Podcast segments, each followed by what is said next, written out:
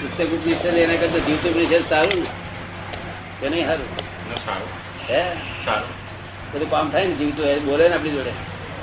આપડે ઉકેલ લાયા ને? આ પઝલ સોલ્વ કરી આવે ને? શું નામ છે? ઈશ્વરભાઈ આમ નેટિવ પ્લેસ હતા નડિયાદ પાસે પી.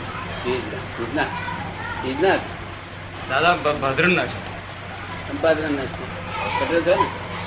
પટેલ છો ને તમે? હા તો જૈન એ ખરા પટેલ. છે. હા. તમે જૈન નહીં હોય? તમારા પેલા પીજ વાળા સાથે ઈશ્વરભાઈ એમાં સર્વિસ કરે છે ને? પાર્ક ડેવિસમાં પાક બે હા ખરા. ઈશ્વરભાઈ પટેલ. આયન પટેલ મારા નાના ભાઈને તો સાથે મને કેતા હતા મને કે તું એલર્ટ છું કે છે? પાક ડેવિસ નો મેનેજર છું હું એલર્ટ છું. તેને એલર્ટ કહો છો? એક મિનિટ એલર્ટ નહીં તમે એલર્ટ થઈ બેઠા છો. આ એલર્ટ આયા. એ સમા પે પાક દેશમાં એલર્ટ ત્યારે મને કહે હું એલર્ટ નથી એવું તમને ખોરી આપો. ત્યારે હું પાટી દે હળવો નહીં ખાધેલો? ખાધેલો હળવો હળવો તમે ઓળખો હળવો ખાધેલો ને? ટકા કે ખાધેલો. તમે ખાઈ પછી દૂધ બૂધ પીને સુઈ ગયા હતા ને તે સુઈ ગયો હતો પછી મેં પાચક રસો ને બધા મેં બાઈ લેબડી કોણે નાખ્યું? કે હું એલર્ટ નથી કે છે. તરત જ ઓન વેરી મોમેન્ટ બોલી ઉઠ્યા. એલર્ટ આયા મોટા, એક એમના ધંધા પૂરતું વન સાઈડ એલર્ટ એક જ કુડામાં વન કોર્નર બધા કોર્નરમાં એલર્ટ હોવું જોઈએ, એનો એલર્ટ કહેવાય. આ એક કોર્નરમાં એલર્ટ ઓરવો ખાતે ના જવું પડે ભાઈ તપાસ ના કરવી પડે. એમ પડે તરત બોલી ગયા તરત હા એલર્ટ નથી કે જો આમ તો એલર્ટ એલર્ટ બોલો એલર્ટ થાય તો કેવું? જાગૃતિ રાખવી જોઈએ. નિરંતર જાગૃતિ રહે. બધા ખૂણામાં, દરેક ખૂણામાં હોય છે. એક કોર્નરમાં તો બધા હોય, આ બધા એક્સપર્ટો બધા એક કોર્નરમાં હોય ને. આ એક્ઝિક્યુટિવ એન્જિનિયર સાહેબ એમના એમના કોર્નરમાં હોય, આ એમના કોર્નરમાં જે હોય, તમે તમારા કોર્નરમાં હોય, આ સાહેબ એમના કોર્નરમાં હોય. એ કોર્નર કહેવાય. પણ તરતો સાઠ ડિગ્રીમાં એલર્ટ હોવું જોઈએ. મારી વાત આપને વ્યાજબી લાગે છે? એલર્ટ હોવું જોઈએ નહીં? તે હું એને એલર્ટ નહીં કહેતો એક્ઝેક્ટનેસ કહું છું. શું કહું છું? અને આ હિન્દુસ્તાન લોકો બિવેરનેસ થયેલા છે. શું થયેલા છે? અને બિવેરનેસની ઉપર એલર્ટનેસ આવો. જય સચિદાન પછી એલર્ટનેસ હોય. પણ તે એલર્ટનેસ બધા વન કોર્નરમાં હોય. અને આ એક્ઝેક્ટનેસ એટલે બધા જ કોર્નરમાં એક્ઝેક્ટનેસ શું? રિટાયર થયા નથી જ મને લાગે નહીં?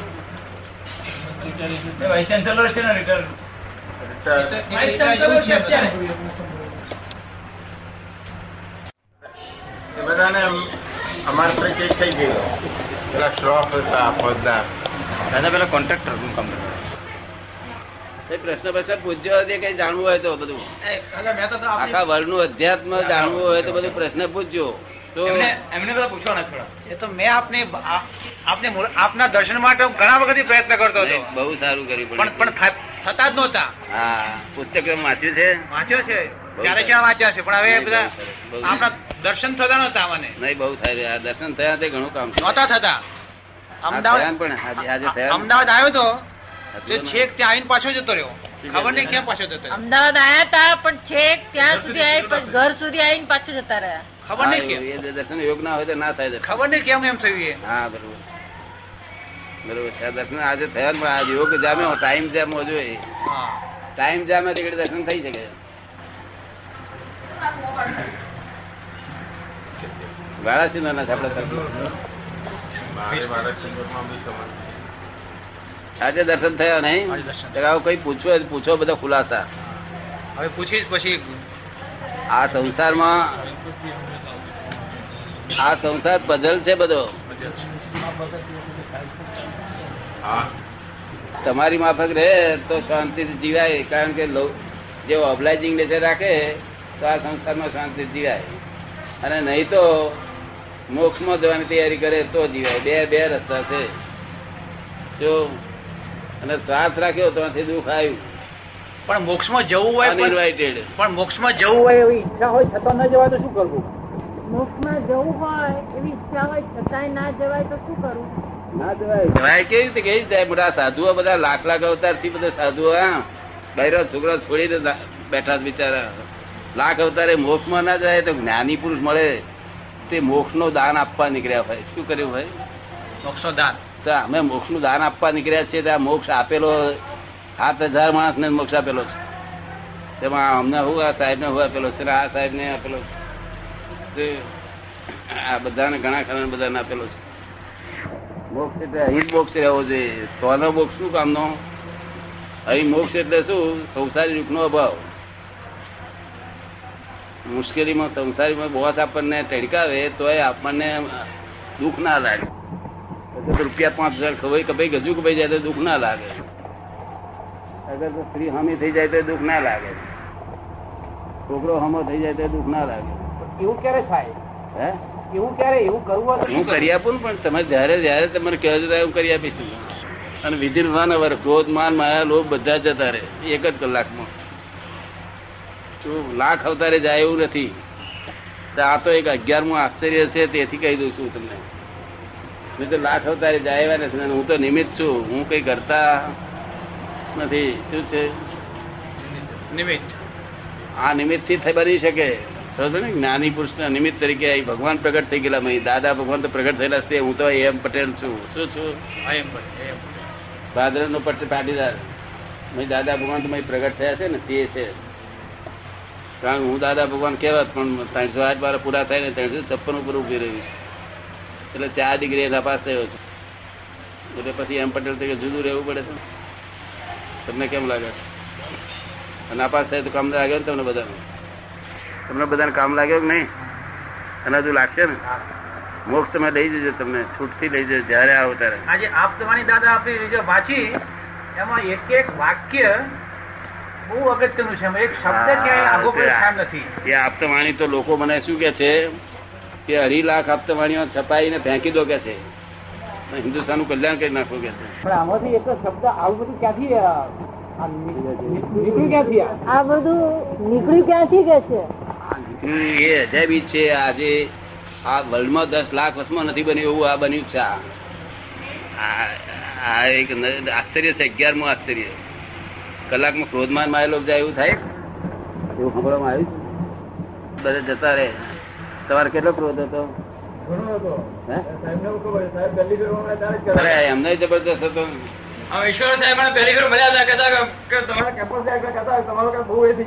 આપણા રણછોડી સાહેબ કે છે મારો ક્રોધ બહુ હતો તમે કાઢી નાખ્યો કે છે મને? સાહેબ કે હવે તમે ધપ્પા મારો પાસેથી પછી અમારા હાથ દુખી જાય એવા ધપ્પા મરાવડાયા કે? આ કોક ફેરો આવું આપતવાણી બહુ ગમે ને તમને? બહુ ગમી જબરજસ્ત. એક એક વાક્ય. રોજ વાત કરતો કોઈ શાસ્ત્રમાં ના હોય એવું નવી વાત છે આ ક્યાંય. ક્યાંય ક્યાંય લખ્યું નથી. તમે આપતવાણી મંગાવી લેજો એક બે.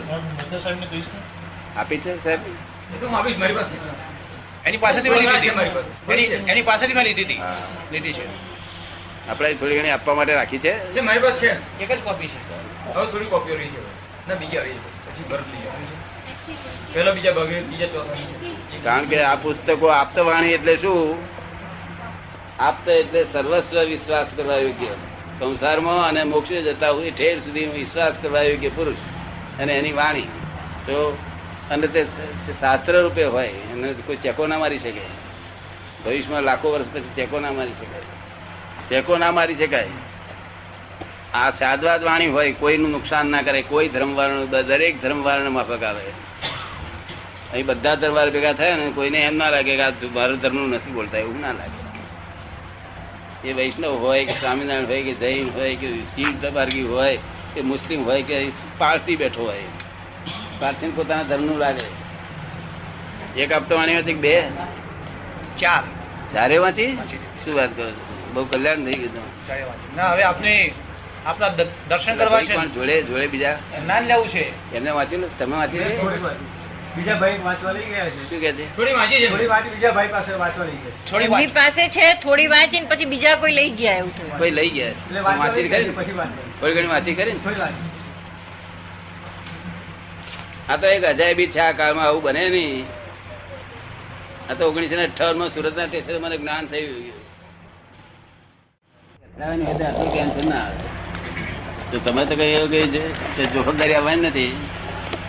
કદી હરકત નથી આવવાની. તમે આનંદમાં રહો તો બહુ સારું. તમને એવું છે, શંકા છે? હરકત આવી પડશે એવું? એવું નથી દાદા. શું કે છે? અમુક સંજોગો એવા આવી જાય છે. શું કે અમુક સંજોગો એવા આવી જાય છે. એ સંજોગો બધા વિખરાઈ જશે તમારે દર્શન કરવા ને જી આ દર્શન કરે તો આથી વિખરે દાદા ભગવાન નમસ્કાર કરો બોલ્યા કરો બધા સંજોગો વિખરે સાફ થઈ જશે. સંજોગો ફ્રેક્ચર થઈ જશે. સમજ પડે ને? આ દાદા ભગવાન નમસ્કાર કરે ને તમે?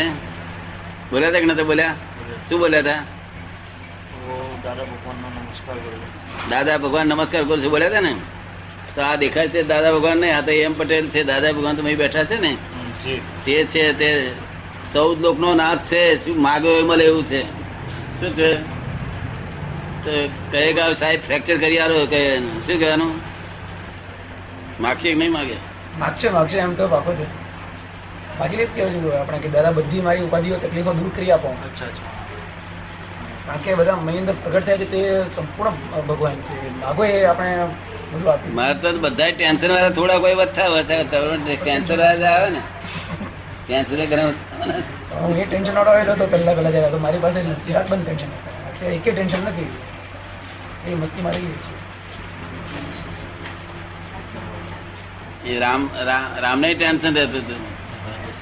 જ્ઞાન મળ્યા પછી જો એમ મુક્ત રહે છે. કોટ કરે તો ત્યાં આગળ, ખરો? આ સાધુઓ સંન્યાસી પુરુષાર્થની ખબર નથી. કારણ પુરુષ થયા વગર પુરુષાર્થ ઉત્પન્ન થાય નહીં. અને પેલો લૌકિક પુરુષાર્થ છે એ લોકોને ખબર નથી. લૌકિક પુરુષાર્થ ક્યારે ઉત્પન્ન થાય? કે મનમાં જેવો વિચાર હોય એવું વાણીમાં બોલાય અને એવું વર્તનમાં આવે તો લૌકિક પુરુષાર્થ શરૂ થાય. મન વાણી એકતા લાગે છે અત્યારે? મન વાણી અને બુદ્ધિ વર્તનમાં એકતા લાગે છે? સારું લાગે છે. સારું લાગે છે. સારું લાગે છે. ખબર નહીં પડતી. સમજે ને એ ખબર નથી પડતી. એ કે છે તો પછી આપણે સારા કોઈ દાડો થવાના જ નહીં ને કે છે? ના એવું કશું નહીં માંગેડ જ નહીં. મેં કહ્યું હતું કે ભાઈ તમે બીડી પીતા હોય તો પીયા કરજો. અને બીડી છૂટી ગઈ તો ગાલશો નહીં. જો. એટલે એ એ તમે આ વિજ્ઞાન બહુ જુદી આપ્યું છે. કે નહીં થવાના એ વાત છોડી દો. એ છોડી દે બધું આખું જગત. માતા કુટકી મરી ગયું બધું. જે કરતા હોય શાંતિભાઈ કરવા દો. મોટા મોટા. કરાવો કે મહાત્મા હોય ત્યાં પાછા પડ્યા છે નહીં નહીં કરવા દો તો એને કરવું જ પડશે. ફરજિયાત કરવું પડશે. કરવા જ કરવું પડશે, કરવું પડશે. એવા અનુભવ નહીં થયેલા? એવા જ થાય છે. ના ઈચ્છા હોય તો થશે. એવા જ અનુભવ થાય એ વાત છે. થાય ના, છે એટલે જ એટલે જ આ આમ વસ્તુ જોઈ શકાય છે કે આ ખ- આ બરોબર નથી. એવી વસ્તુ થાય છે. બરોબર નથી. તમે કહેનાર કોણ? એટલે જ અમે કહીએ છીએ કે જે થઈ ગયું છે કોઝિસ થઈ ગયો છે ઇફેક્ટ આવી ગઈ છે એ ઇફેક્ટ ફેરવી શકે એમ નથી કોઈ. કાયમ જ નથી દાદા કહ્યું કોઝિસ અને ફેક્ટ ઇફેક્ટ કોઝિસ એ તો ફેરવી શકાય એમ જ નથી. તો પછી એની ચિંતા છે નહીં? આ વૈજ્ઞાનિક શોધખોળ છે. અને પછી પછી તમે જાણો કે આ ક્યારે ખલાસ થશે? એ ટાંકીમાં પાણી આવતું બંધ થઈ જાય છે. આપણે જ્ઞાન આપીએ ટાંકીમાં પાણી આવતું બંધ થાય છે. અને જૂનું પાણી વપરાઈ જાય છે. એટલે ટાંકી ખરાશ પંદર વર્ષે ટાંકી ખરાશ થઈ જાય છે. બસ પતી ગયું પછી કોઈ ખરાબ વિચાર ના આવે પછી ખરા વિચારે ના આવે ખરાબ વર્તન ના થાય કશું જ નથી. આવક જાવ બંધે ચાલુ હોય ને તો એ ટાંકી ચાલુ રહે. આ જ્ઞાન આપવાથી આવક બધું બંધ થઈ જાય છે. મનમાં જે આ ક્ષોભ રહે છે ને એ કાઢી નાખો. આ આ ચાવીથી એ ક્ષોભ કાઢી નાખો. સાચું ખોટું ભગવાન ત્યાં નથી. બધું આ સંસારમાં સમાજમાં છે. આ દ્વંદ્વ એ સાચું ખોટું એટલે દ્વંદ્વ કહેવાય. અને ત્યાં સમાજની અંદર છે બહાર ત્યાં ભગવાન ત્યાં નથી. અને તે ટાંકી ભરેલી ખરાબ થતી ત્યાં સુધી જ પછી. પછી ખોટું નીકળશે જ નહીં. ભરેલી ટાંકી છૂટકો જ નહીં થાય ને. નથી જ્ઞાન મળ્યા પેલા બહુ જવાબદારી છે. જ્ઞાન ના મળ્યું હોય તેને ચલાવી લેવાય જ નહીં. એનો જ થવું જોઈએ. શું કારણ કે એને આવક ચાલુ છે. અને આવકમાં છે તે સામો ના થાય તો વે થઈ પડે. તે જ નહીં જવાનું. એ તો અનાત્મ વિભાગ છે. વિચાર વિચાર દશા. એ તો અનાત્મ વિભાગ છે. વિચારો ને જોયા કરવાના છે એટલે. આ અંબિકાનો પુરાવો આ અંબિકા તમારા પીડબ્લ્યુડી બાંધેલો તે કારણ કે આપણા કોટ, ટોપી એવું કપડા બોર્ડ માર્યું હોય ભગવું લુગડું, તો તો બધા દર્શન કરે મુંબઈમાં. પણ બોર્ડ જોઈએ ભગવું લુગડું. બોર્ડ કહેવાય ના કહેવાય? ઘર લુગડું, ભગવું લુગડું. અને અમારે તો કોટ, ટોપી એટલે બોર્ડ બોર્ડ નહીં ને. ઓળખે, એનું કલ્યાણ થઈ જાય. કે આ ગામના લોકો ઓળખે. અહીં કયું ઓછો વ્યાપ્યો છે. તમે જોયું ને ભીડ જમી ને તમારે તો ઓછી જ આવતી હતી ને. નવસારીમાં. કારણ કે કળિયુગ બહુ પહેરી ગયો. કારણ કે દેહના માલિક જ ના હોય. અને એક પણ વિચાર ના હોય, સંસાર સંબંધનો એક પણ વિચાર હોય નહીં. બોલો અજાયબી કેટલી બધી અજાયબી? સંસાર સંબંધી એટલે સ્ત્રી, લક્ષ્મીનો વિચાર ન હોય, સ્ત્રીનો વિચાર ન હોય, કોઈ ભીખ ના હોય કોઈ જાતની. શું? વિષયની ભીખ ના વિષય વિચાર જ ના હોય, લક્ષ્મીનો વિચાર ના આવે. કીર્તિનો ભીખા ભીખ નહીં, માનની ભીખ નહીં દેરા બધાની ભીખ નહીં, શિષ્યોની ભીખ નહીં, શિષ્યો મારે ભેગા કરે એને માટે ભેગા કરે? તો બધા ઘંટ વરગાડવા જેવું. ઘંટ વરગાડવાના ને? એટલે સાચો ધર્મ કહેવાય તમને સમજાય છે એમ? નાના છોકરા છોકરા બધા કારણ વાતાવરણ એટલું બધું સુંદર હોય, આ છોકરા ખરી છીએ ભલે સમજણ ના પડે. ઘડા ડોસા ડોસી બધાને સમજાઈ જાય મારી વાત. મુસ્લિમો આવે, પારસી આવે, બધા આમણે પારસી વાળા જવું ને બધા પારસી ઓળખી જાય. તમારે તો પેલો પારસી બેઠો ને કાલે? પારસી પાસે સમજી વાર અને હિન્દુઓ પછી સમજ્યા. એનું શું કારણ છે? હું એ ચોખ્ખે કા- ખાતું નહીં. આપણા તો લોકો કટપટિયા મેં બુદ્ધિ થી બુદ્ધિ ની ટીકો કરતા શીખ્યા છે? શું શીખ્યા છે? બુદ્ધિ થી ટીકો કરીને બુદ્ધિ થી મારે છે. શું મારે છે? હથિયારથી મારતા? નથી શેના જ મારે છે. પેલા હથિયારથી મારે તો એનો છુટકારો થશે ભગવાન કે છે. પણ આ બુદ્ધિ થી મારે છે ને એનો છુટકારો કેમ થશે કે બુદ્ધિ મારતું છે કોઈ? આ બધા વેપારીઓ હલકી પ્રજા હોય ને ગરીબ પ્રજાઓ વેપારીઓ શું કરે? એની ઓછી બુદ્ધિનો લાભ લે શું કરે? પૈસા હા. અને આ લોકો બુદ્ધિથી ટ્રીકો કરી કરીને તે બુદ્ધિથી બહુ હિંસા કરી છે. એના કરતા એમને માર્યો હોય ને તો સારું. મારવાડી કેટલાક તો મારવાડી તો રૂપિયા ધીરીને આખા દરેક ગામડામાં ધીરાઈ અને ઘેર મોટા વૈભવથી રહે છે. એનું શું કારણ કે એ લોકો બધું વ્યાજ બધું અહીંયા આવતું રહે. એ લોકો મળદા જેવા હોય બિચારા. આખી જિંદગી ખેતીવાડી કરે તારે ચૂસી રહે બધું, ચૂસી ને? પણ ભગવાન ત્યાં ન્યાય થવાનો છે. કુદરત ને ઘેર એક મિનિટ ન્યાયની બહાર ચાલતી નથી કુદરત. મારે ચેતીન ચાલજો શું કહ્યું? એક મિનિટ કુદરત ન્યાયની બહાર ચાલતી નથી. અને ભોગવે એની ભૂલ. ભૂલ કોની? જે આજ ભોગવતો હોય તેની ભૂલ. જય કઈ પૂછવું જ પૂછજો, હા, બધું પૂછાય.